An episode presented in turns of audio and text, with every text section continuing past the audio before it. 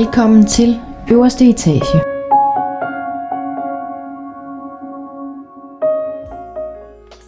Du lytter lige nu til podcasten på øverste etage. Mit navn er Mette Fagerholt. Det er mig, som står bag Instagram-profilen Omfavn din skygge. Jeg er selvstændig mindset coach med speciale i skyggearbejdet. Og så er jeg selvfølgelig vært her på podcasten.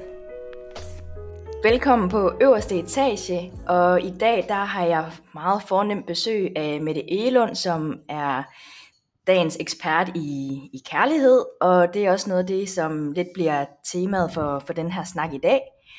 Og jeg har glædet mig helt vildt meget, fordi at vi nemlig skal, eller vi kommer til at snakke lidt ind i det her med, hvordan det er at, at lidt at stå i den her livskrise og, og blive skilt, og pludselig skal navigere i singlelivet igen, og, og, og med børn også, og det hele, og finde ud af, hvem er jeg, og hvad skal der ske nu med mig? Eller ikke med mig, men, men med, med, med Mette. Og øhm, det bliver Mette, der kommer til at, at fortælle lidt af, af sin historie, og jeg glæder mig vildt meget til at, at høre mere om det, fordi det er jo et emne, jeg ikke aner noget som helst om, men kun kan forestille mig, at der kan være en masse tanker og, og følelser på spil. Så hjertelig velkommen til dig, Mette. Tusind tak skal du have, Mette. Glad for, at jeg måtte være her. Ja, det er så dejligt. Og jeg tænker, om du ikke har lyst til at lige at præsentere lytterne for, hvem du er. Ja, jeg hedder jo som sagt Mette Elund, og øh, jeg er 39 år. Har øh, to børn, øh, og øh, er alenemor til Rasmus på 10 år, og øh, Digte på 7. Og øh, jeg har været alene med dem i snart 6 år. Øhm, og professionelt der er jeg selvværdscoach med speciale i kærlighedsmønstre, øhm, men også skilsmissementor. Øhm, og øh, det er jo lidt skilsmissen, vi skal snakke lidt om i dag, og det glæder jeg mig mega meget til. Ja, og det, øh, ja, det bliver mega spændende, og som sagt, som jeg sagde lige før, så er det jo ikke noget, jeg aner noget som helst om, både hverken hvordan det sådan sker helt praktisk, men også det der, den, den der følelsesmæssige tilstand, man lige pludselig sådan kommer i fra, måske nok ikke fra den ene dag til den anden, men, men der er de her masser af tanker og følelser på spil. Så vil du prøve sådan at tage os lidt sådan med på, på rejsen? Det kan du tro. Øhm, altså, jeg synes egentlig, jeg har lyst til at starte lidt derfra, hvor beslutningen bliver taget. Øhm, fordi at øh, uanset hvem der tager beslutningen, så er det en kæmpe beslutning. Øhm, og øh, jeg var jo så en af dem, faktisk min eksmand og jeg, vi var egentlig relativt enige om, at det var det, der skulle ske. Øh, men som udgangspunkt, så var det mig, der havde skubbet til bolden, hvis man kan sige det sådan. Øhm, og øh, jeg kan huske, at da beslutningen blev taget, og der tog jeg jo bare på arbejde dagen efter. På det tidspunkt, der var jeg ikke selvstændig, som jeg er nu. Øhm, der havde jeg et helt almindeligt 8-4 job som indkøbsassistent. Og jeg kan huske, at øh, jeg selvfølgelig bare tog på arbejde dagen efter, vi havde besluttet for, at vi skulle skilles. Som om det var bare, jamen, det skulle man vel. øhm, og øh, og jeg kan huske, vi havde det her salgsmøde, det var omkring, øh, det var den, det var den 7. december. Og vi havde det her salgsmøde sammen med salg og indkøb, og vi skulle snakke om alt muligt med, ja. og jeg kan bare tydeligt huske, at der var det her kæmpe juletræ, og jeg skulle stå der og lytte sammen med mine kollegaer. Og det eneste, der kørte i mit hoved, det var, jeg skal skilles. Jeg skal skilles. Oh my god, ikke? Altså sådan, det, på en eller anden måde, så kunne jeg ikke fatte det inde i mit hoved, at øh, nu skulle der ske en eller anden helt vildt. Øh, og hvordan skulle det lige foregå, og hvordan skulle jeg klare mig, hvordan skulle jeg klare os med ungerne, og skulle vi nu, nu skulle vi jo til at finde et andet sted at bo, og der var så mange tanker, der førte igennem mit hoved, og faktisk, jeg har aldrig nogensinde lidt af angst tidligere. Men øh, da jeg stod til det der møde der, så fik jeg decideret panikangst. Jeg kunne mærke, hvordan mit hjerte det hamrede, den vejrtrækning blev sådan helt, ikke? Øhm, og jeg blev svimmel, og det eneste jeg kunne, jeg prøvede bare at holde fokus på øh, de der julekugler, på det der juletræ, ikke også, fordi det var den eneste måde, jeg ligesom kunne sørge for at kunne stå oprejst, samtidig med at jeg skulle koncentrere mig om, hvad der blev sagt. Øhm, og så efter mødet, så kan jeg huske, at satte vi os ned på vores plads, og jeg satte mig ned på min øh, kontorstol, og så trak jeg ligesom vejret dybt ind igennem næsen og ud af munden, for det kan jeg huske engang, jeg havde noget overanstrengelsesastma i gang, da jeg var teenager. Der havde jeg fået det råd, at hvis du trækker vejret igennem næsen og ud af munden, så kunne du ligesom dulme dit nervesystem. Så det gjorde jeg, så det hjalp, og jeg var bare sådan lidt, hvad sker der? Ikke? Hvad er det her? Men det var simpelthen et overvældelse, altså det var simpelthen en overbelastning, kan man sige, fordi jeg havde alle de her tanker og følelser omkring den her beslutning. Øhm, og selvom det var hovedsageligt min beslutning, øhm, så kom der jo også en masse andre følelser efterfølgende.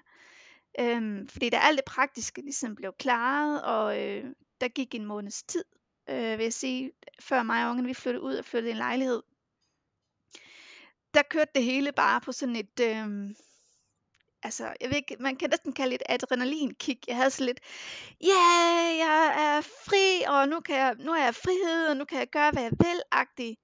Og så var der den her anden, en form for ambivalens, den her sådan lidt underliggende, der bare kørte. Og, men du er også ked af det, ikke? Men det vil jeg ikke, det vil jeg simpelthen ikke se i øjnene, at jeg var. Øhm, også fordi jeg ikke følte, at jeg kunne være ked af det, fordi det var mig, der tog beslutningen. Mm. Så, så derfor, så, øh, så kan jeg huske de første øh, måneder, måske to måneder, der var, jeg levede jeg min anden ungdom. Jeg gik i byen, og jeg drak mig fuld fredag og lørdag aften, og uhu, og, og øh, jeg havde, vi havde jo en 12-2-ordning, cirka, kan jeg huske, plus minus. Øhm, så jeg havde faktisk børnene rigtig meget, og hver anden weekend, så havde jeg den ikke. Og den brugte jeg simpelthen på enten var det øh, altså flytningen, eller så var det simpelthen øh, det her med at komme ud og være sammen med andre og feste og sådan noget. Og øh, set i bagspejlet, så kan jeg jo se nu, at det gjorde jeg for at flygte fra de følelser, der lå nedenunder. Fordi da vi så kom til den første weekend, hvor jeg rent faktisk ikke havde nogen planer, og jeg besluttede for mig selv, nej, nu har jeg fået nok. Jeg skal bare slappe af den her weekend. Øhm, så kan jeg bare huske, at, øh, at jeg lige pludselig tillod, altså kunne jeg jo tillade mig selv at mærke nogle ting. En ting var, at jeg skulle mærke et savn til mine børn lige pludselig. Fordi den havde jeg også bare druknet. De der weekender, hvor jeg bare gik i byen, ikke? så mærkede jeg sgu ikke noget. Øh, men så snart jeg ligesom tillod mig selv at mærke, at jeg savnede dem, ikke også? så var det jo det var en af de hårdeste weekender, jeg havde, fordi det var min første rigtig børnefri weekend, hvor jeg ikke skulle noget. Øhm, og det var så hårdt, fordi man går fra, du forestiller dig, når du har to rollinger, den yngste hun var halvanden år gammel, den anden var fire og et halvt, ikke? de to unger der, de er, altså der er sgu gang i den og der, og du er top på, 100% på, du har ikke nogen andre til at spare med, i de der 12 dage cirka, hvor du har dem. Øhm, sådan var det i hvert fald for mig, at da de så var, øh, var hos deres far, så blev det jo sindssygt stille her den kontrast, den skulle man altså lige vende sig til. Det skulle jeg. Jeg skulle virkelig vende mig til kontrasten. Øhm, og øh, så samtidig med, så begyndte der at komme de her følelser op. Og de kom sådan løbende hen over tiden. Sådan, altså jeg begyndte sådan at kunne mærke efter, okay, hvad handler det her om? Det var en følelse af skyld, skam, en fiasko, en dårlig mor, øh, jamen også en dårlig kone, hvis man kan sige det sådan, ikke? at jeg havde, jeg havde måske, havde jeg virkelig ikke gjort nok, eller havde jeg ikke kæmpet nok for det, eller og se det i retroperspektiv, så havde jeg kæmpet nok, det var slet ikke det. Øh, og det var det rigtige, vi havde gjort. Øh, men der var bare virkelig mange overvældende følelser, der skulle tages af. Og der kan jeg altså kun anbefale, at man lige stopper op og lige mærker efter, fordi det, jeg ved ikke om det er fordi vi sådan generelt kan godt have en tendens til at tro, at de her, de her lidt negative følelser er farlige. Øhm, så derfor så kan vi, synes vi det er hårdt og svært at dykke ned i det, fordi hvad sker der, hvis jeg bare giver los? Kan jeg overhovedet kontrollere mig selv? Kan jeg være i det? Dør jeg følelsesmæssigt? Hvad sker der? Øhm, men hvis vi omfavner de her følelser der, og vi ser, så, vi ser kærligt på dem, i stedet for at se dem som en ven på en eller anden måde, ikke? fordi de kommer jo med et budskab, øhm, så, så har du også en mulighed for ligesom at kunne være i dem, altså kunne rumme dem, skabe rum for dig selv i de her følelser, øh, når du kan se det kærligt på det, øh, omfavne, acceptere og anerkende, at de er der, og så bare være helt vildt god ved dig selv. Så det prøvede jeg på, og det var jo noget, jeg først fandt ud af ved at netop selv at tage nogle selvudviklingskurser, ikke også? Og på det her tidspunkt med de små børn, jeg havde, og øh, da jeg havde dem nu så meget, der var det jo primært online kurser. Øhm, så hvis man står over for en skilsmisse med, med meget små børn, og man har brug for ligesom at have en form for støtte, som jeg følte det var, så var det at tage de her online selvudviklingskurser, som man kunne tage, når man øh, havde tid og, og overskud til det. Mm. Og det giver utrolig god mening, sådan alt det du siger, og kan godt sådan sætte mig ind i de der følelser, men jeg tænker, jeg kunne godt tænke mig, hvis vi prøvede lige sådan at, at gå lidt tilbage i, i din historie, og så, hvad hedder det, snakke lidt mere ind i de her følelser, som du snakkede om, for du nævnte selv det her med at være fiasko, og, som lidt handlede om det her med at være en dårlig mor, være en dårlig kone måske, men også det her med skyld og skam. Hvad var det, du sådan følte skyld over og, og skammede dig over? Jeg tror, det er fordi man, nu siger man, jeg tror, det er fordi, at jeg, for at lige tage ansvar tilbage til mig, jeg tror simpelthen, at jeg, det var det her med kernefamilien, med en drøm om kernefamilien. Da jeg fandt sammen med deres far, ungernes far, var det jo ikke, fordi jeg havde en tanke om, at vi skulle gå fra hinanden på et tidspunkt. Det var jo ikke noget, jeg havde planlagt. Øh, så derfor så er det jo en drøm, der går i stykker. Øh, og det er en drøm om en kernefamilie, en drøm om, at ungerne får den opvækst, som jeg selv har haft, for jeg, den dag i dag er mine forældre jo stadigvæk gift og bor sammen. Øh, så den opvækst havde jeg jo måske forestillet mig, at den skulle mine børn også have. Og det blev jo ikke til. Øh, så det, det, det kan godt sætte nogle ting i gang, hvor man virkelig føler, at man, altså også fordi det var jo de voksnes beslutning, det var jo ikke børn, de bliver bare trykket igennem det.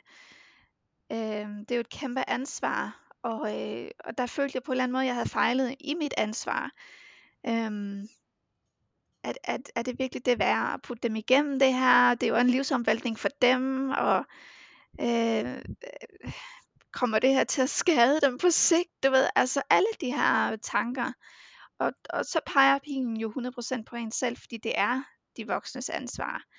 Øhm, men altså, så, man kan så sige, gaven i det, det var jo så, at jeg heldigvis også kunne øh, altså rationalisere, hvad man kan sige, sådan også at sige, åh, men der er også en gave i det, fordi hvis de var blevet i den her familiekonstellation, som den var før, så havde det også skabt, øh, jeg har ikke lyst til at sige skade, det er simpelthen så voldsomt et ord, men det havde også skabt nogle uhensigtsmæssige ting, fordi det var ikke sundt længere.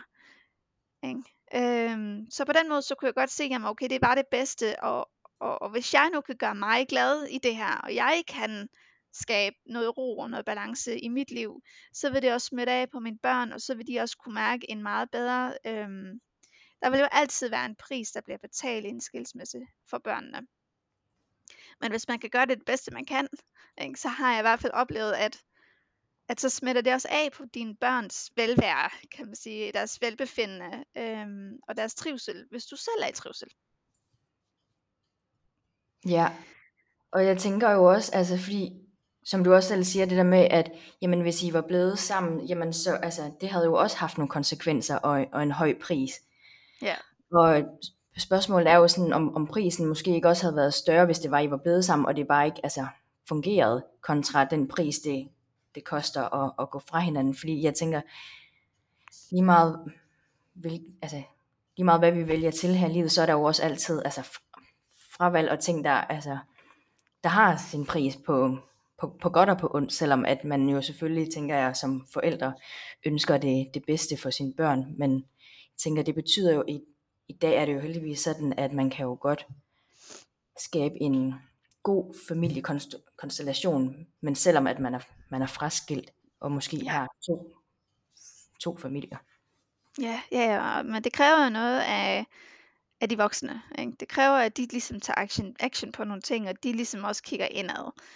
Så det var jo en læringsproces, og jeg vil også sige, at når man lige er blevet skilt, ikke? altså øhm, de to parter, de voksne parter, de skal også lige finde ud af, finde deres rolle i det.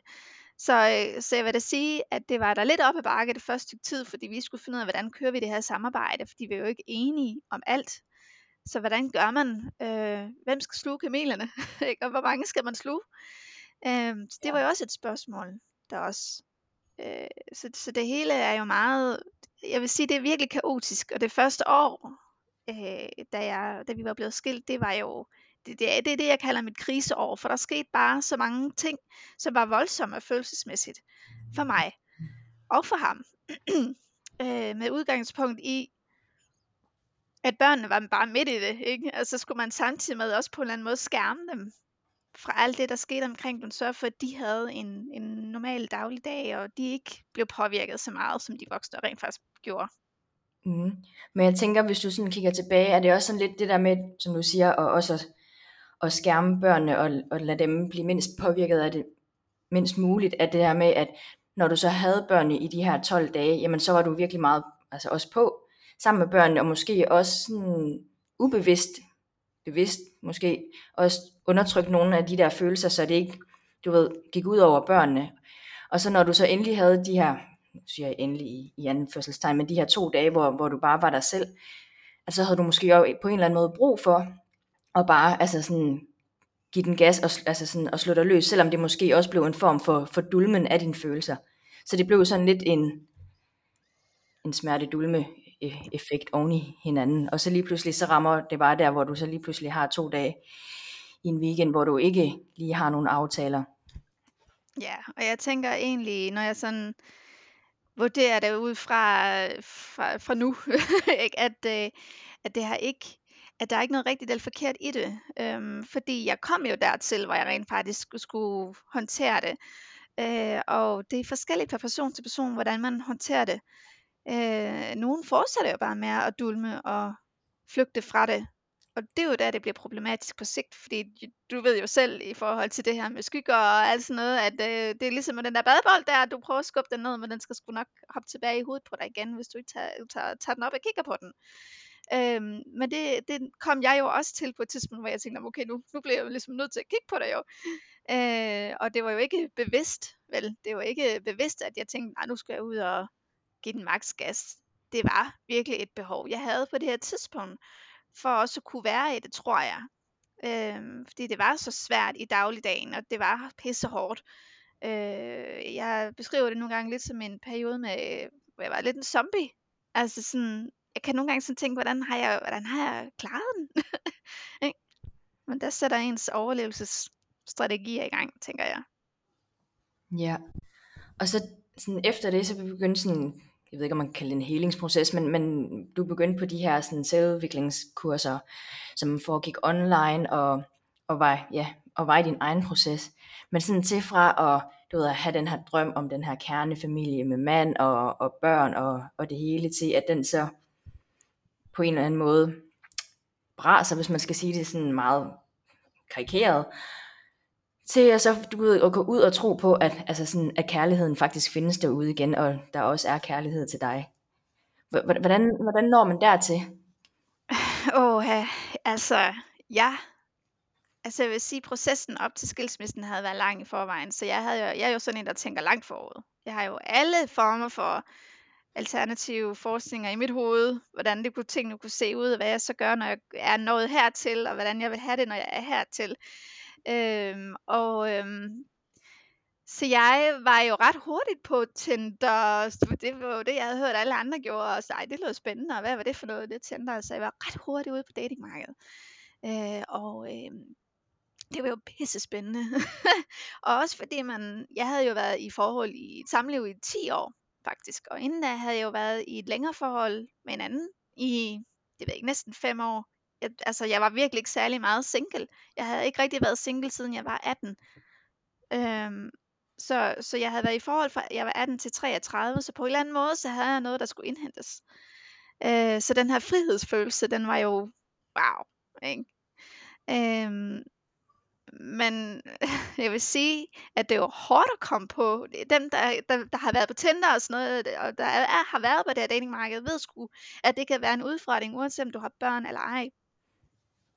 Øh, det, det, det er sgu noget, der tager noget energi, ikke? Øh, og, og du skal hele tiden passe lidt på dig selv og dine følelser. Jeg synes, jeg, synes, jeg fik lidt hård hud løbende. Jeg, jeg måtte skulle lige øh, brænde alderne nogle gange.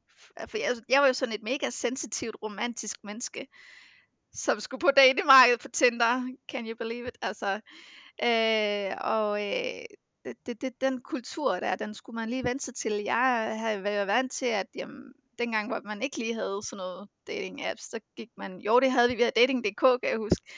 Øh, men hvis man ikke mødte, mødte nogen der, så øh, tog man jo bare i byen, og så øh, kyssede man, og dagen efter, så var man jo nok kærester, hvis man kunne blive enige om det. Øh, Altså, det var sgu ikke så kompliceret dengang. Jeg ved ikke, hvordan det var for dig, da du var yngre, men sådan var det for mig.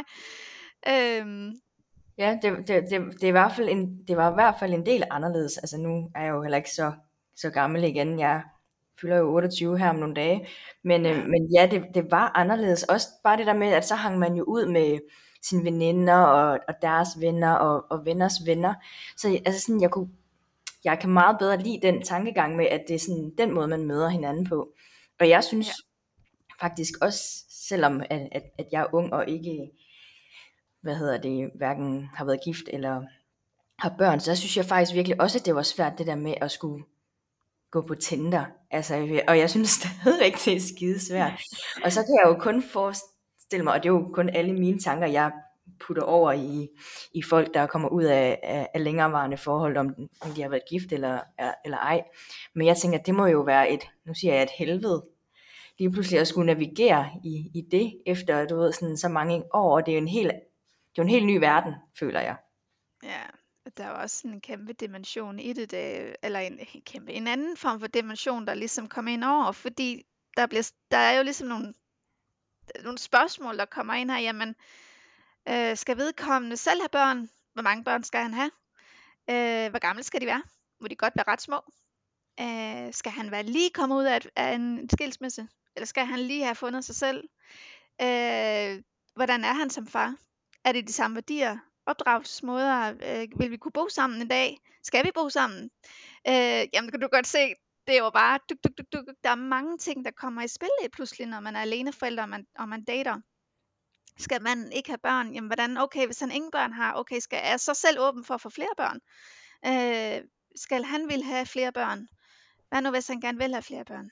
Du ved, altså, øhm, der er bare mange ting, der lige pludselig kommer i spil, og ikke kun den der med, om har han et godt job, og har han styr på sit liv, øh, du ved, ikke? Der, der, der, der kommer noget andet ind, og også noget med, med afstand. Hvis vi gerne vil bo sammen en dag, hvem flytter?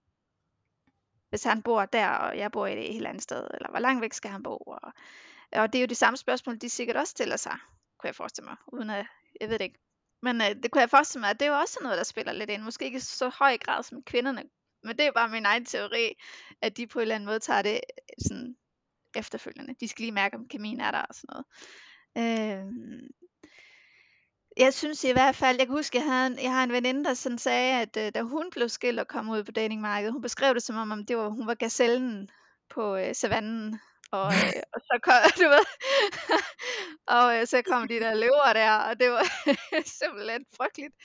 Meget overvældende.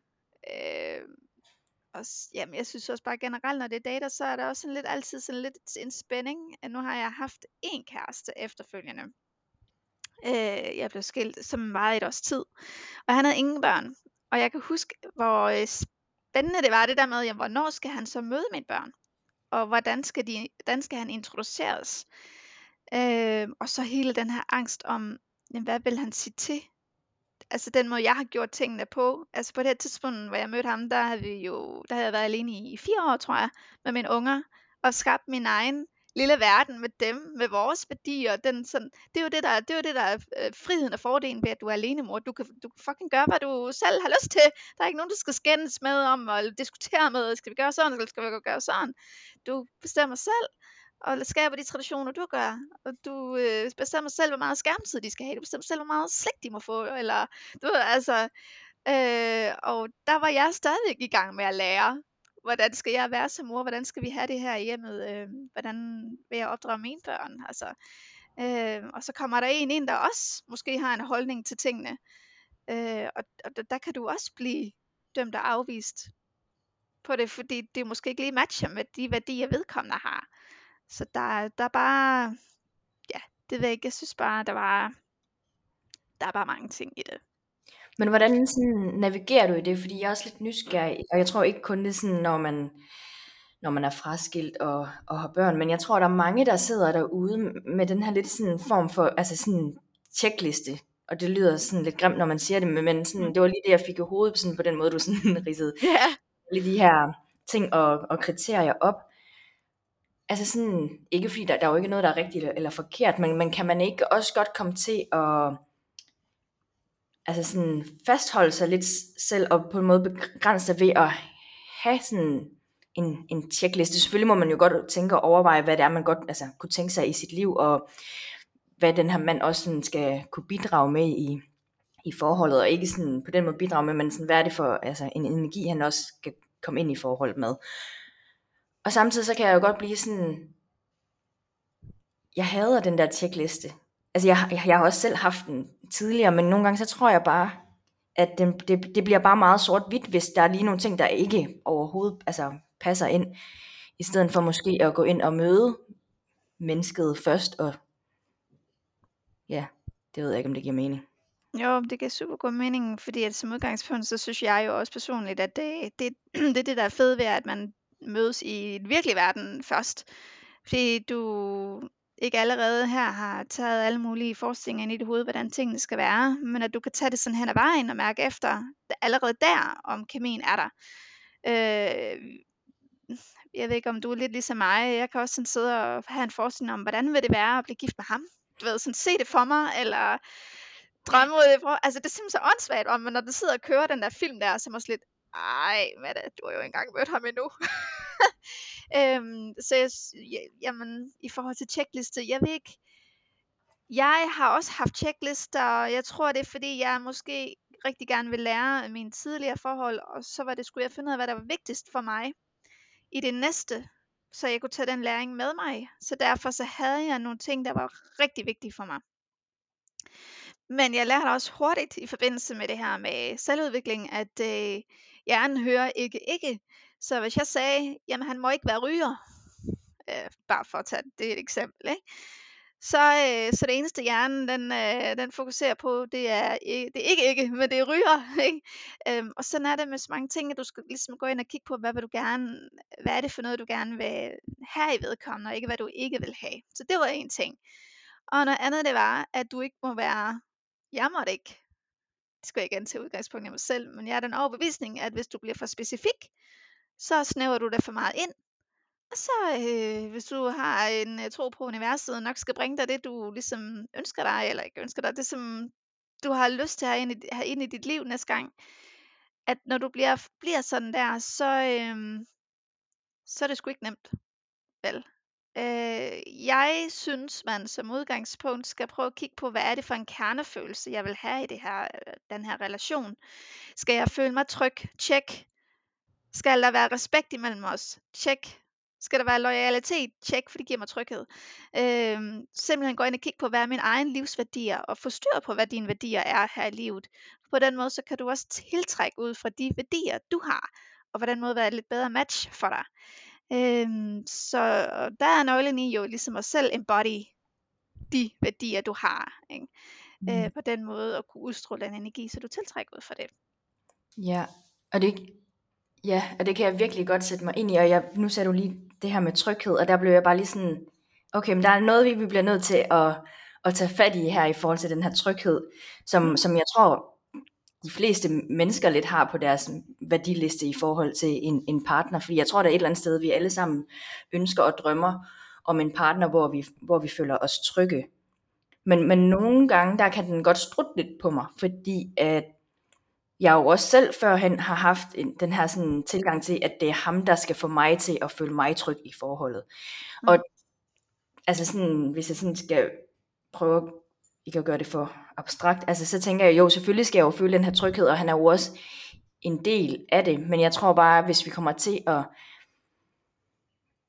og du ved, putte alt ansvar over på ham, at det er ham, der skal få mig til at føle mig tryg, så tænker jeg, at det eneste, han kommer til at føle, det er, at, at, at du føler dig utryg i den relation. Fordi at, når, jeg tænker, når man går ind i en relation med det mindset, så er der bare rigtig mange, der har tendens til at finde alle de der små ting, hvor at man får en lille bitte smule usikkerhed inde i sig, selvom at det måske er, er mit ansvar kontra at det er hans ansvar, der hvor det er, at jeg går ind og føler mig utryg. Det kan for eksempel være, før han der kunne jeg godt føle mig utryg, hvis det var, at øh, der gik for lang tid før, at han svarede. Hvor jeg tænkte, hvor at så der, kan man godt hurtigt have den, åh, oh, men han, han får mig overhovedet ikke til at føle mig tryg, fordi at han tager for lang tid om at svare, eller han svarer aldrig, eller det er bare sådan et meget lavpraktisk eksempel. Mm. Men hvor jeg også bare nogle gange har lyst til at vente den om, fordi det kan jo godt være, at han laver 117 andre ting. Og er det egentlig hans altså ansvar lige der i forhold til at skulle svare på en besked relativt hurtigt, for at jeg føler mig tryg? Der er jo flere ting i det, det du siger.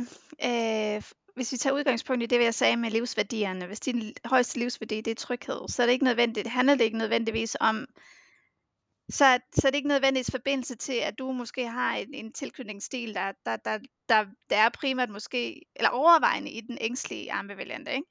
Øhm, fordi en livsværdi er en tilstand, du ligesom stræber efter. Det er noget, vi alle sammen, vi har alle sammen brug for, en eller anden tilstand af livsglæde.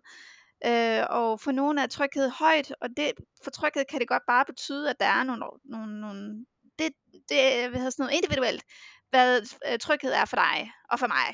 Øh, for eksempel frihed for mig er en af mine højeste værdier. Men lige efter kommer tryghed. Men i frihed for mig, det er, jamen, at jeg som minimum får lidt alenetid hver dag. Det er frihed for mig, at jeg selv kan få lov til at bestemme nogle ting. Så er der jo tryghed. Jamen tryghed, det er, at jeg bare kan være mig selv, uden at være bange for at blive afvist, dømt, eller bare kan være mig. Men det er jo noget, jeg skal med udgangspunkt arbejde med. At jeg kan være tryg i mit eget, altså jeg kan være mig, og være tryg i det, uden at være bange for, at der er nogen, der går, altså, går fra mig. Øhm, så det her med tryghed, det er med udgangspunkt i, at du selv skal give dig den her tryghed. Så når jeg siger, at du tiltrækker ud fra, hvor du står om, det er fordi, så har du allerede i forvejen arbejdet med den her tryghed og givet dig selv den her tryghed. Du har ikke et behov for, at andre skal give dig tryghed, fordi du har lært at skabe det for dig selv. Øh, og der er jo også stor forskel på, på øhm, at finde et match, som har en sund tilknytningsstil, eller er i hvert fald overvejende sund i det, som har en sund tilgang til kærlighed, og til, til det her med, øh, at det er noget inde i dig, der galt, skulle jeg til at sige. Ikke? At, at, fordi når vi snakker om det her med at skulle være mega meget over i, om skriver han nu ikke tilbage, og svarer han nu ikke, og hvorfor gør han ikke det, og åh, åh nej, er vi nu på vej væk fra hinanden og sådan noget. Det er jo noget i dig. Det er noget, noget en, en, en strategi, du bruger for at kunne være i det, fordi du på et eller andet tidspunkt har haft brug for den her strategi. Øh, og øh, det er jo noget, der er et uhensigtsmæssigt mønster i dig. Øh, noget, du spænder ben for dig selv, som i princippet ikke har noget med partneren at gøre. Men jeg vil sige, at hvis du finder en, som har, er sund i sin tilknytning, som er relativt tryg i sin tilknytning, så vil du jo heller ikke blive aktiveret så meget i den her ængstlige ambivalente. Så det er også en god indikator til, at jeg er overhovedet det rigtige sted. For mig, i og med, du har øhm, overvejende ængstlig tilknytningsstil, så, øh, er det, så er det bare ekstra vigtigt for dig, at du finder en, som, som, kan, som kan gøre, at du kan føle dig tryg i det. Men ikke, som, ikke nødvendigvis, at det ansvar skal lægges på vedkommende. Men det nytter jo bare ikke noget, at du har en, der er følelsesmæssigt utilgængelig, vel? Altså, så kan du arbejde nok med dig selv, men det er jo, du vil jo overbelaste dit nervesystem hele tiden.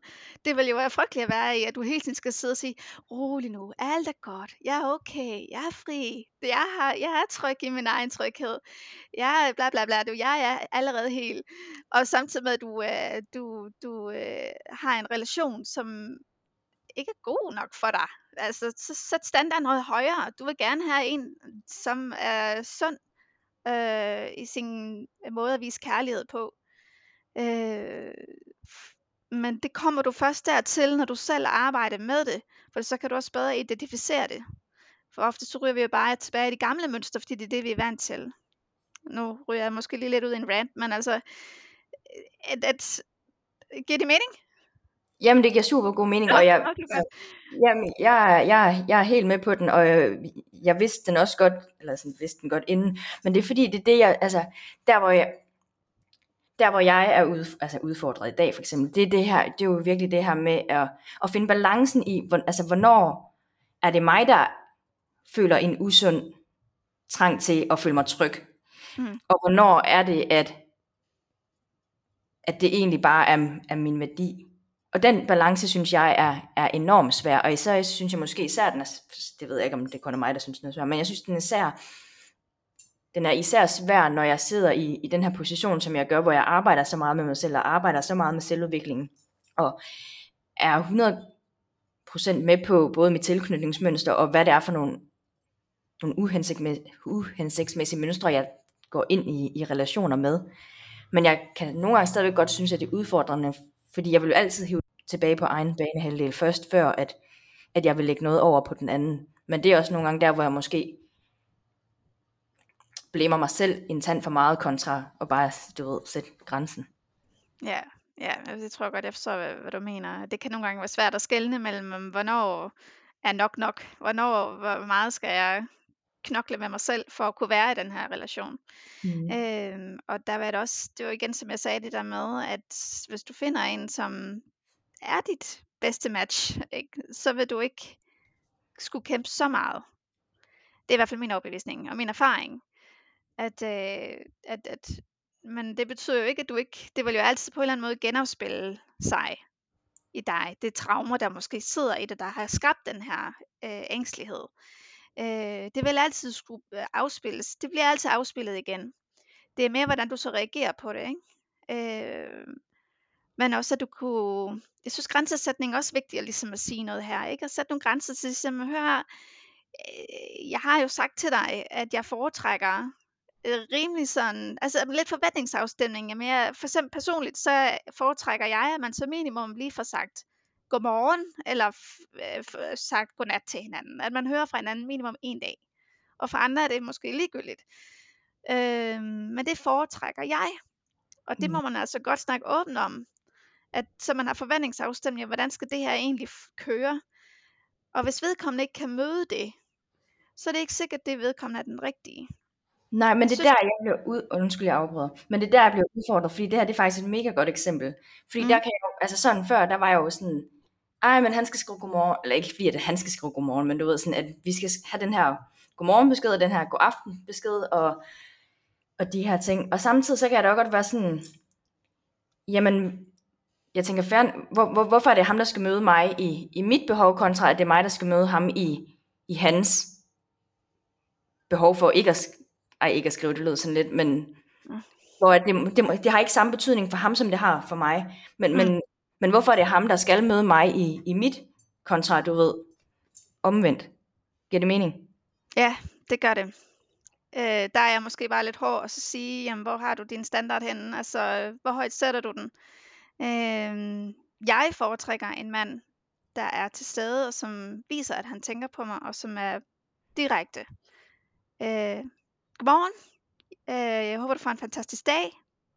Det kan bare være det. Og så om aftenen sige, ej, jeg vil så bare gerne høre, hvordan du, din dag er gået, og har du, hvad der er sket. Og...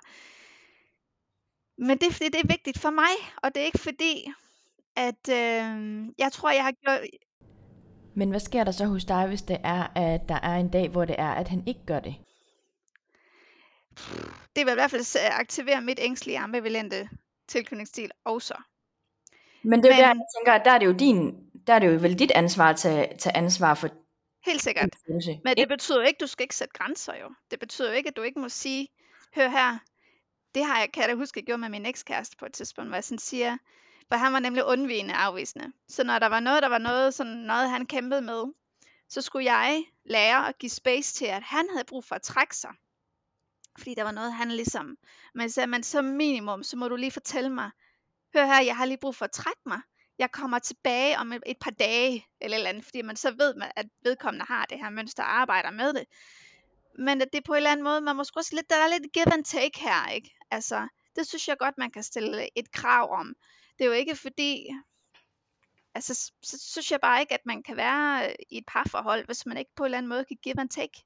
Øh, og, og ligesom også tænke lidt på, jamen, jamen når jeg gør det her, så er det da uhensigtsmæssigt for alle parter, når jeg er undvigende afvigende, og jeg bare flygter fra tingene ikke vil snakke om tingene. Det er også uhensigtsmæssigt for den anden partner, at jeg ryger i mit ængstlige ambivalente tilknytningsstil, og bliver den her, ikke? jeg skal have, jeg ved, eller drama, eller hvad, hvordan man nu lige reagerer. Øh, men jeg synes altså godt, man kan sætte en grænse og sige, jamen hør, jeg forstår sgu godt, at du øh, har det her, øh, den her måde at agere på og møde mig på. Øh, men for mig er det bare vigtigt, at du lige er åben omkring det. Og at du kan tale med mig om det. Så jeg ved, at nå okay, det handler ikke om mig. Øh, selvom man jo godt ved det op i hovedet, og man kan sidde og sige, ja, det handler ikke om mig, han ligger mig. Men man bliver ved med at være i noget, der er usundt. Det synes jeg er usundt, hvis man ikke på en eller anden måde kan snakke om tingene, og ikke kan sætte grænser for, jamen, øh, jeg kan, jeg kan komme så langt her med det her, men jeg kan altså heller ikke strække den længere end hertil. Og det er jo alt efter, hvor du er i din udvikling. Hvis nu du var 100% til at, til, øh, til at øh, trykke i din tilknytning, og det tror jeg ikke på, at der nogensinde der er nogen, der er. Øh, det tror jeg simpelthen ikke på. Øh, så, så vil selv den trygge vil jo også sige, at skulle det lidt mærkeligt, at jeg ikke lige hører fra den hele dag. Mm. Ja, jeg synes, det er et rigtig fint perspektiv, og det, det kan godt være, altså jeg, jeg, vil, jeg vil sige, at jeg er til dels, til dels enig, og halvt, nej, jeg ved ikke om jeg er uenig, det er også meget sådan voldsomt ord at bruge. Det er ikke, fordi jeg sådan er, er uenig. Ja, jeg tror bare, at, ja, at jeg tænker det her med, at jeg, jeg vil gerne købe ind på, hvad hedder det her med, at jeg synes, at det er vigtigt, at man imødekommer hinanden, hinanden begge to. Og jeg føler ikke, at den ene part skal give mere end, end, end den anden, sådan, altså på bundlinjen. Men jeg tror, jeg tror, det handler om, hvordan du ser et sundt forhold. Og det kan nogle gange være lidt svært, hvis man ikke hvis man måske har været for meget i noget uhensigtsmæssigt i lang tid. At Nej, men jeg tror, jeg tror, jeg ser den mere sådan, jeg tror, jeg ser den måske sådan mere oppefra, og så ser den mm. fra, fra begge parter af. Fordi mm. den anden har jo måske også været i noget usundt, og der tænker jeg, så det er ikke sådan, så der tænker jeg, at, at den anden part har jo også noget usundt med, og at han kommer jo til, nu siger jeg han, fordi nu taler jeg ud fra mit ja. udgangspunkt, at han kommer måske også til at gå på kompromis, eller i forhold til nogle af hans grænser, og hvad det er, at han lever ud fra. Så jeg tror, det er jo mere det der med sådan, at selvfølgelig skal man sætte en grænse, og det tænker jeg, det skal der altid være plads til, at kunne sætte en grænse. Men jeg tænker også, at, at det er jo lige så vigtigt den anden vej, og ikke kun, altså... Absolut. Jeg er helt enig. Jeg synes bare, at vi bare har været vores eget ansvar for at tage os af vores eget uhensigtsmæssige mønster. Øhm, jeg ved i hvert fald selv, at jeg, det ved ikke om du selv kender til, men jeg kender også mange, der er kommet i coaching forløb hos mig, som har den her fixer redder attitude, at de på en eller anden måde er utrolig meget over i den anden. Ej, er det også, ej, ah, åh, du har det her usunde øh, baggrund, som gør, ej, det er også synd for dig, og så, så giver man sig så lige lidt, og sådan, ej, okay, nå ja, du har jo også været igennem en dårlig barndom, eller hvad det kan være, ikke? Men allerede der, der giver du lidt køb på dig selv, i forhold til dine egne øh, grænser og værdier. Øh, og der synes jeg godt, man må godt stille krav om, at jamen, hvis det er fair nok, du ikke altid kan møde mig på den der sunde, trygge måde, men lov mig for guds skyld, at du arbejder med dig selv. Det er ikke mig, der skal arbejde med dig. Det er ikke mig, der skal redde og fikse dig. Det er hårdt sagt. Det er ikke sådan, jeg siger, at man skal kommunikere det. Men at, at på en eller anden måde, så skal du sørge for at holde dig på den egen banehalvdel. Øh, men stadigvæk sådan også kunne mærke efter, men er jeg, er, føles det rigtigt for mig at være i det her? Øh, fordi hvis du er for meget overarbejde, overarbejde hvor din ængsteligheder bliver trigget øh, så ekstremt meget, fordi du har fundet, at der måske også selv er utrygt tilknyttet, og måske endnu værre undvigende afvisende, så er der bare enormt meget arbejde, der skal gøres vedkommende. Der skal være to om, om at skulle øh, finde et, øh, et godt øh, hvad hedder sådan noget, partnerskab, et godt, en god kommunikationsmåde. Begge to skal være øh, åbne for at arbejde med deres eget mønster. Og så skal man have, give rum for hinanden og støtte hinanden og sige, at jeg er her for dig og hæpper på dig. Men, men det er jo vedkommende selv, der har rettet. Øh, og du så har dit eget ret. okay, jeg vi lige over i bilmetaforen. Øh, men, men, men det jeg mener, det er bare, at øh, hvis vedkommende ikke er åben for at arbejde med sig selv og den måde, de agerer på, så kan det blive et ret langt øh, hårdt forhold at være i. Ja, det er jeg helt enig i, og det, jeg, og det er heller ikke fordi, sådan, jeg ved ikke om det endte med at komme til at lyde sådan, at jeg var sådan, man skal gå nej, på nej. kompromis med sig selv og sine værdier og sine grænser, for det er, slet, det er slet ikke det. Jeg synes bare godt, der også er at være sådan, både ser og høre, og ikke kun ud for mig selv, men bare sådan, at der er også lidt en tendens til, at det sådan, at det er partneren, der skal få mig, og nu taler jeg ikke om mig som person, men Mm-mm. Ja, øh, få mig til at, at føle alle de her ting inde i mig. Og det er der, jeg nogle gange tænker, at det godt kan blive lidt, at der er det allerede lidt usundt på, på forhånd, Ja. fordi vi putter nogle forventninger over på den anden, som den anden måske overhovedet ikke engang ved, at den skal, skal leve op til. Og på baggrund af det kommer vi til at, at afvise eller trække os for nogen, som måske potentielt godt kunne, kunne bidrage til en, en sund relation. Ja, ja men helt enig i, at det, det, det er jo lige lukket ned i noget codependency, noget afhængighed af, at den anden skal opfylde noget i en. Øhm, og der synes jeg da helt klart, at der er noget, man skal arbejde med sig selv. Jamen, Hvorfor var det lige afvist den her pissegode fyr? Fordi at jeg har de her issues, lad os sige det sådan i godsetegn, eller i anførselstegn, at, at fordi jeg har de her issues, altså hvad handler det om? Øhm, er det fordi, jeg ikke føler, jeg har fortjent øh, sund kærlighed, eller, eller hvad handler det om? Ikke? Det, det er jo det, der er lidt spændende ved det, når vi har de her reaktionsmønstre, som, Nå, hvad handler det om? Ikke? Ja. Men nu synes jeg lige, vi skal lidt tilbage til dig, for jeg er lidt Ja. nysgerrig på, hvor vi kom ud af en helt anden tangent, men jeg synes faktisk, det Ja, var det en, en fin og faktisk også en, en, en vigtig snak at, at komme ind i. Men hvordan på baggrund af, at ikke det, vi har snakket om nu, men sådan lidt til, stadigvæk inde i det her tema med tilknytning og kærlighedsmønstre og sådan noget. Hvordan, hvordan oplevede du lige pludselig, fordi nu sagde du også selv, at du stort set har været i, i forhold hele dit liv, siden du var 18.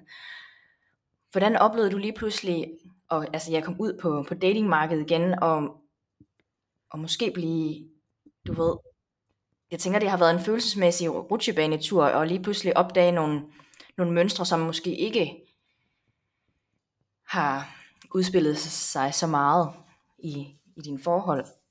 Ja, du, du siger noget rigtig vigtigt, fordi det var jo først, da jeg netop var single i længere tid, øh, og kom på det her datingmarked, at jeg fandt ud af, at jeg, eller jeg, jeg tror måske endda, jeg udviklede en form for ængstelighed.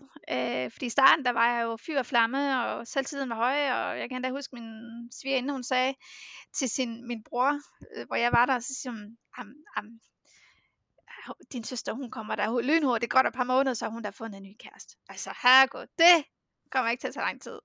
Ikke også? Og så seks år senere, og, øh, øh, og, øh, og så på den måde, så var jeg, kom jeg ud med selvtillid og selvværd i, øh, i, i, i altså, og så bliver man bare banket på plads på en eller anden måde, at øh, det var der hele det, det begyndte, at jeg fandt ud af, hvor, hvorfor er det lige pludselig vigtigt for mig, at vedkommende øh, øh skriver til mig øh, hele tiden, ikke også? Som, jeg kunne jo godt regne ud, det her det er ikke særlig fedt at være i. Jeg synes faktisk, det at blive forelsket og begynde at have nogle følelser for nogen, det var frygteligt. Jeg synes, det var skrækkeligt. Fordi så var der lige pludselig noget på spil, ikke? Altså så, åh, jamen hvad nu hvis jeg så mistede det igen, og, og så kører den, ikke? Og, og det vil jeg sige, det tror jeg, det, det kommer så af, at man har haft erfaring med, at det er gået galt. Øh, jeg har en helt lang historieliste, skulle jeg til at sige, øh, med, med dates, der har på den ene eller anden måde øh, løjet for mig, øh, svigtet mig, skuffet mig, brændt mig af på groveste vis. Altså, det var faktisk på et tidspunkt, min veninde sagde, øh, hvordan kan du være så uheldig? Altså, det ved jeg ikke. Hvorfor er det lige pludselig blevet så fucking svært? Altså, hvor jeg før bare, bang, du ved, som 18 år, jeg fandt en kæreste, var sammen med ham i næsten 5 år, og bumti, så er jeg videre til den næste, det var så 10 år. Hvorfor er det pludselig så svært? Og jeg tror selv, det er min egen overbevisning, at det er jo fordi, at jeg lige skulle lande. og måske lige give mig selv lov til at være mig selv et stykke tid og finde mig selv igen, fordi jeg jo netop havde været i en, apropos redder fixer øh, rolle i rigtig mange år. Øhm, og havde måske mistet lidt min connection med mig selv. Øh, så det var jo lidt den rejse, jeg skulle tage, egentlig. Øh, og ligesom, en ting var skilsmissen og alt det, der fulgte med i kølvand på det. Men også bare det her med at skulle og, og finde ud af, hvem er jeg, og hvad er mine værdier, og hvad vil jeg gerne have i livet. Og for nu er der lige pludselig et hulrum, hvor jeg ikke har nogen børn. Øh, når man får børn, og apropos børn, så, så ens behov bliver jo bare sådan helt skubbet i baggrunden, ikke? så det er dem her, der kommer først i spil. Men når du er skilt, så har du jo faktisk en mulighed for at måske også tænke lidt om, hvad, hvad har jeg egentlig lyst til at have i livet? Hvad, altså, ja, nu kan jeg jo gøre, hvad jeg vil, agtig, ikke? Øhm, og, og det var jo en rig mulighed og gave for ligesom at prøve at connecte med mig selv. at jeg så blev ved med at røge ud på datingmarkedet, det var fordi, jeg havde et behov for tryghed, og et behov for ligesom at blive bekræftet, eller hvad det kunne være, noget omsorg og sådan noget, ikke? Indtil jeg ligesom også fandt ud af, nå, og det tog mig mange år, vil jeg sige, at finde ud af, jamen okay, jeg, jeg skal egentlig så vidt muligt prøve at skabe det her for mig selv, og ligesom at sørge for, at jeg har en, en, en, en verden i mig, der føles godt at være i, hvor jeg ikke skal ud og plukke hos andre, og du skal give mig det her, jeg har et behov for det her, nu har jeg et behov for at øh, blive, føle mig begæret, og altså, ikke, alle de der, der kan være motivation til, at man tager ud på datingmarkedet, og jeg synes stadigvæk, man skal, altså, åh, hvordan skal det lyde rigtigt? Det, er jo, det kommer næsten til at lyde som om, at du ikke, du ikke skal gå ud og date. men men det, skal, det, det skal du selvfølgelig, når du føler, at du er åben for det, og også fordi, at, åh, jeg, jeg ved jo, det virkelig, hun plejer at sige det.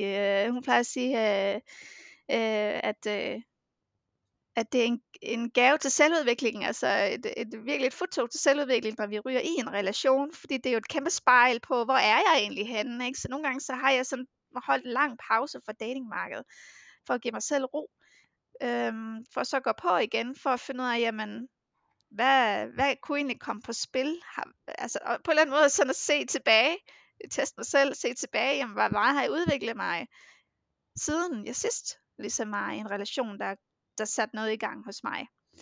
Øhm, men det skal man jo være, mm, jeg har lyst til at sige, at hvis du nu selv har været i et brud, eller været noget igennem, hvor du ligesom skal komme over vedkommende, øh, så er det ikke det rigtige tidspunkt.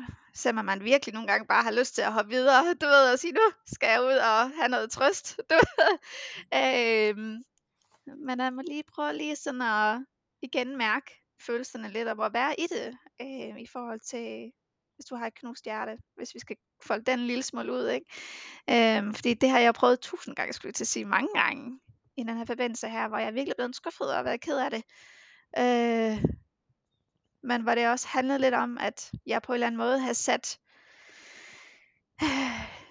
jeg havde uddelegeret noget af mig til vedkommende, for at de skulle opfylde den her del. Og da de ikke gjorde det, så er det jo klart, så føles det som om, at ens hjerte er i stykker, at man har mistet noget i en. Men man har jo aldrig mistet noget, fordi du har, du har det hele i dig allerede.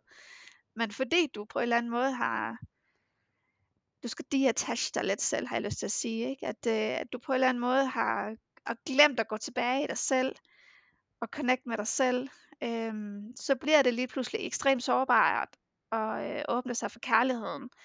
Øhm, når du ikke har den forbindelse til dig selv. Altså jeg kan leve et lykkeligt, fantastisk dejligt liv single, men jeg skal sætte mig have et lykkeligt, dejligt, godt liv i et forhold. Øhm, og hvis det er det forhold, det ikke, hvis det går over, der er jo ingen garantier her i livet, så skal jeg stadigvæk kunne finde tilbage til mig og have connectet med mig selv så meget, at jeg ikke er ligger, øh, ligger i fosterstilling i, et, i flere år, fordi at jeg på en eller anden måde har uddelegeret dele af mig til en anden, som skulle opfylde noget af mig. Jeg håber, det giver mening. Ja, det giver utrolig god mening. Ja, Men... så ja, min, min, mit budskab er egentlig bare, at det her med, at det er vigtigt selv, når du er i et forhold, og selv når du er single, at du hele tiden connecter med dig selv hvem er jeg? Hvor er, er jeg det rigtige sted? Hvor vil jeg hen? Ikke? Sådan, lige, lever jeg ud fra mine dybeste værdier? Mm. Men hvordan, øh, altså, for en ting er det her med at connecte med sig selv, om man er i forhold eller ej, men sådan, nu snakkede du ind i det her med, at du blev bare skuffet utrolig mange gange, og altså, hvordan har du nogle sådan værktøjer til, hvordan man sådan, når man er der og står der og er skide skuffet, og man synes, at det hele er lidt svært at træls.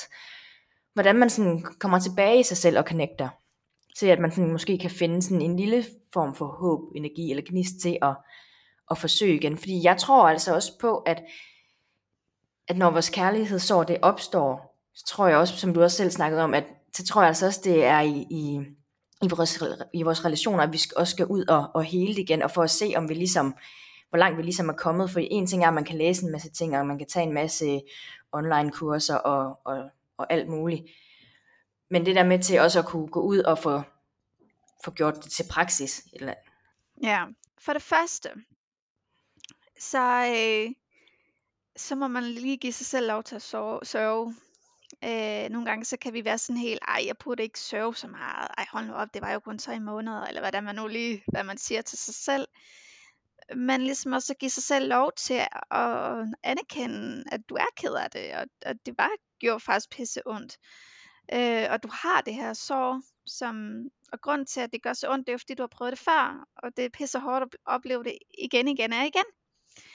Øhm, og på en eller anden måde møde sig selv med omsorg, øh, give sig selv lov til at græde, øh, give sig selv lov til ligesom at være i den der fosterstilling, men, øh, men også, jeg synes også, det er noget, jeg personligt har svært ved til den dag i dag faktisk. Man øver mig rigtig meget i at række ud og ligesom sige, er der nogen, der kan holde space for mig? Jeg har en fucking dårlig dag. Øh, ikke fordi, at de skal... Det er det, der hedder med at holde rum, ikke? Altså, det er ikke nødvendigvis der, hvor øh, de skal gå ind og fikse og, og, og, og, øh, og gøre noget her, men simpelthen bare øh, lytte til dig. Øh, at det er okay at gå ud og, og, og række ud for nogen, som du ved øh, vil give dig en, en, en god følelse bagefter. Øh, helst ikke nogen, som øh, måske har lidt for mange gode øh, råd og meninger om alt muligt, og ah, men han var også en idiot, og du er altså op på hesten igen, og ej, det skal du da nok hurtigt komme over, ikke? Altså det er jo ikke lige det, som man har måske brug for. Man har måske bare brug for at bare blive hørt i sine følelser, og anerkendt i dem, sådan, ja, ja, det må virkelig være hårdt, det her. Øhm, og så, øh, så vil jeg sige, mm, ja, man prøver at finde frem til, hvad, hvad er det for noget, der egentlig, når du kommer dertil, hvor sorgen ligesom er begynder at støvet har lagt sig lidt, at du kan begynde sådan at lave de ting, gøre de ting, som du kan huske har gjort dig glad, har givet dig god energi. Begynd lige så stille at gøre det i et, et, et godt tempo, der passer til dig.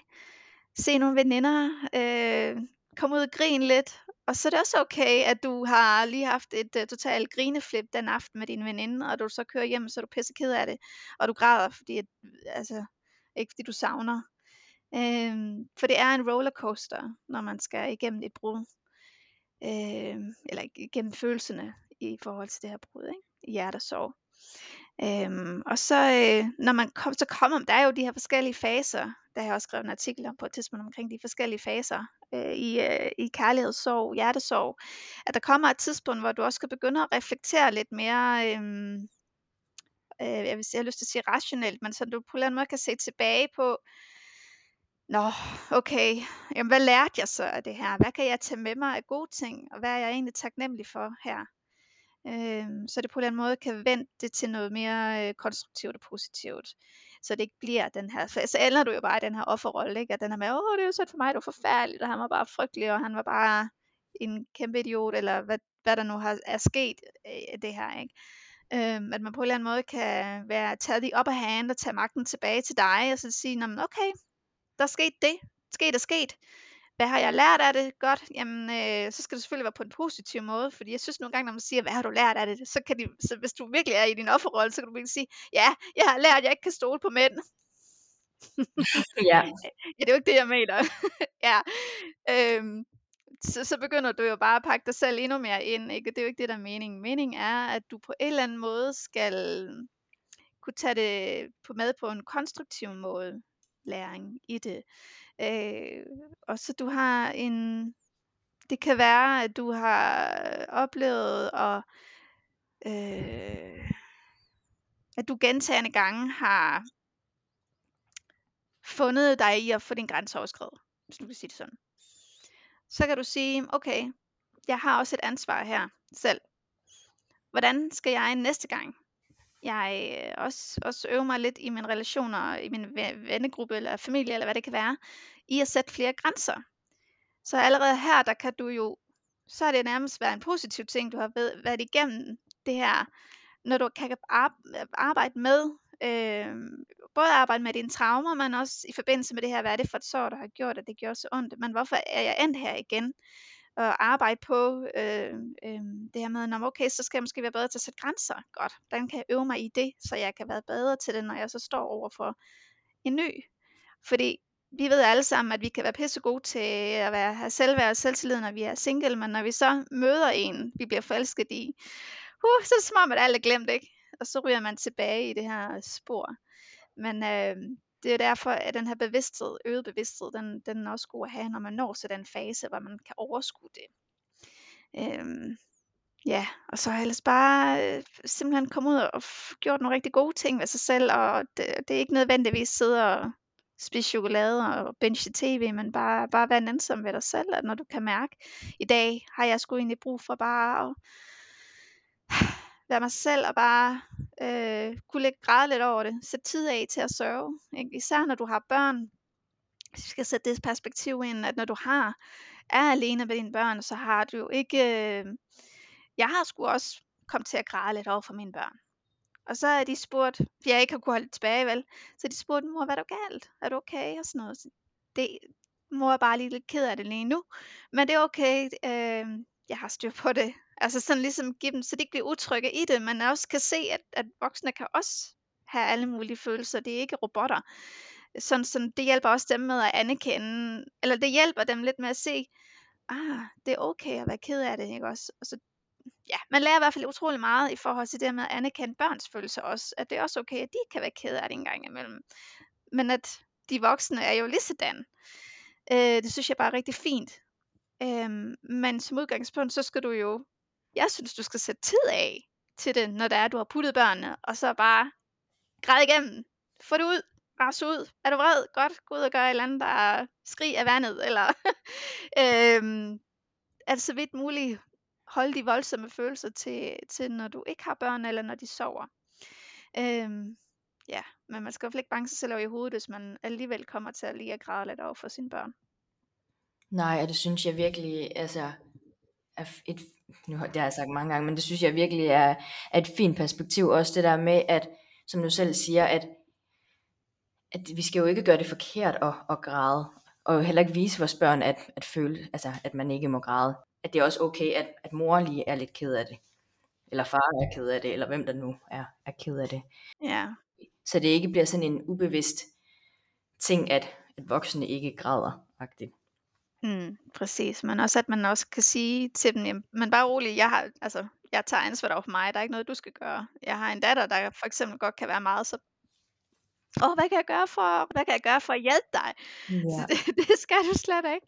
Mm-mm. Øhm, men det er jo fordi, jeg har, jeg har to meget omsorgsfulde børn, men at det er bare så vigtigt, at de ikke tager det ansvar over på sig, fordi de er jo slet ikke store nok til at skulle, altså og det skal de jo heller ikke. Selv hvis de var voksne, så, så er det jo vores eget ansvar at tage os af vores egne følelser. Ja, lige præcis. Ej, jeg sad lige inde med et spørgsmål, Mm. men det har jeg helt glemt. Væk. For jeg tænker også, at vi sådan lige så stille skal til at, at afrunde. Men jeg kunne, det jeg godt kunne tænke mig at spørge dig om, det var, hvordan, ja, sådan, hvis du sådan skal, åh, den er svær at stille som et godt spørgsmål. Hvis vi så sådan her afslutningsvis skal til at runde af, hvad øh, er så dit sådan bedste råd til at, at genfinde troen på, på kærligheden, at, at den er derude? Hm, jeg tror, at det, det kommer naturligt, når du har behandlet dit seneste sorg og dit brud. Øh, jeg kan huske, det er ikke så længe siden, jeg var i traumaterapi faktisk, og øh, der kan jeg huske, at jeg havde en sådan følelse af, udover at føle sig totalt fri, fordi man var sådan lidt, ah, det var bare forløst nu, ikke?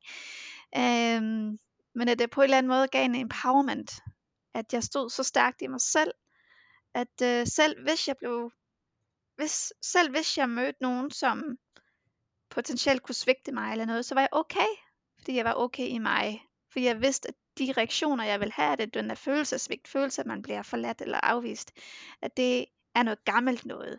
Så, kan jo, så havde jeg bevidsthed, når man kunne kigge tilbage, om det handler om det her gamle traume. Nå ja, det har jeg jo, det har jeg jo kigget på. Jeg ved jo godt, hvad det handler om. Øhm, og på den måde kunne distancere sig fra det. Øhm, når vi snakker om traume, forløsning, så handler det jo meget om det her med, og øhm, altså du repeater jo det her trauma her, når du er i traumaterapi. Du kører den igen, igen og igen og igen og igen. Hvad skete der? Hvad følte du? Jamen, der skete der det, indtil du simpelthen får nok. Mm, nu gider jeg det ikke mere. Ja, men, ja, det er okay. Det, det, det var det, der skete. Så nu er vi over det. det lyder hårdt, men, men det er på en eller anden måde, så ender det jo med, at du, det er så hårdt at være i, at du til sidst bare bliver sådan helt detached from det. Fordi du ved, Nå, jamen, jeg kunne ikke det var ikke min skyld. Det var en fortælling, jeg gav mig selv, at jeg ikke var god nok, ikke var værdig nok, eller hvad det kunne være, du har af fortællinger fra det traume. At du på en eller anden måde har kunne switche det til, at jeg er god nok, jeg er værdig nok, og jeg har øh, jeg er så connected til mig selv, at jeg kan stå, tror på, at jeg, øh, uanset hvad der sker, så er jeg okay. Øhm, og, og det kommer, når du har været i, altså i med min proces har været, at jeg har været igennem alle de her følelser. Jeg har også været i dyb sorg. Jeg har også prøvet at miste mange gange og det her. Men fordi jeg kender rutinen, skulle jeg til at sige, og jeg ved, hvad det handler om, de her følelser, øhm, så jeg, føler jeg mig bedre rustet nu, når jeg står i det. Fordi jeg er okay, også selvom jeg måske nok kommer til at blive ked af det igen. Giver det mening? Altså selv om jeg får de her følelser, så er jeg også lidt, nå ja, jeg ved, hvad det handler om det her. Mm, det er okay, jeg møder mig selv i kærlighed. Jeg er okay. Ja, det synes jeg er en rigtig fin måde at, at gøre det på, og også runde det her fine, meget fine afsnit af på. Jeg vil lige hurtigt tilknytte øh, noget til det der med, med håb, på kær- håb for kærligheden igen. For en ting er, at man har troen på, at man kan klare det en, en gang til, hvis det er, man bliver ked af det, eller svigtet, eller såret, eller whatever. Øh, men, og det er helt, helt lavpraktisk nu. Det er, at jeg synes, det var fedt at høre andres gode historier. Sådan dejlige, bekræftende kærlighedshistorier. At så havde de været igennem alt det her, man så mødte de vedkommende, og så, det var jo det her. altså, det synes jeg gav i hvert fald mig noget håb på. Jamen, så selvfølgelig, selvfølgelig kan jeg også det. Ikke? Så, så er der også håb for mig. Ja. Ja. Og ellers så tænker jeg jo også et, et, et godt råd, som ikke nogen har spurgt om lige, lige nu, er måske også det her med at, altså både at give sig selv lov til at, at tale højt om det, vi har også snakket lidt om det, mm. og måske med sin, både med sin, altså, ja, med sin, sin veninder, men, men måske bare være klar i spyttet om, at det jeg har brug for lige nu, det er at få renset ud, jeg har ikke brug for gode råd, jeg har ikke brug for noget, altså sådan at sætte en, en, en fin og kærlig grænse på den måde, ja. men at jeg har bare lige brug for at få læsset ud, og endelig måske også, altså gå til en professionel og, og spørge om hjælp. At nogle gange kan der godt ligge så meget dybt, som man måske, ind i en, som man måske har brug for at, at få snakket med en anden om, der måske har nogle andre perspektiver og nogle andre redskaber og værktøjer til at, at hjælpe en videre. Ja, og det fede ved netop at bruge en coach, det er jo, de er jo meget neutrale. Ikke? At de, de kan forholde, de kan netop holde rum for dig på en neutral måde, fordi det er også det, som de er professionelle i. Hvor øh, veninder jo, øh, og venner, og, og dem, det er ikke det, man ikke må snakke med dem, men at der kan deres ego, har jeg lyst til at sige, og også blande sig ind i deres erfaringer, deres baggrund, og det er jo så forskelligt.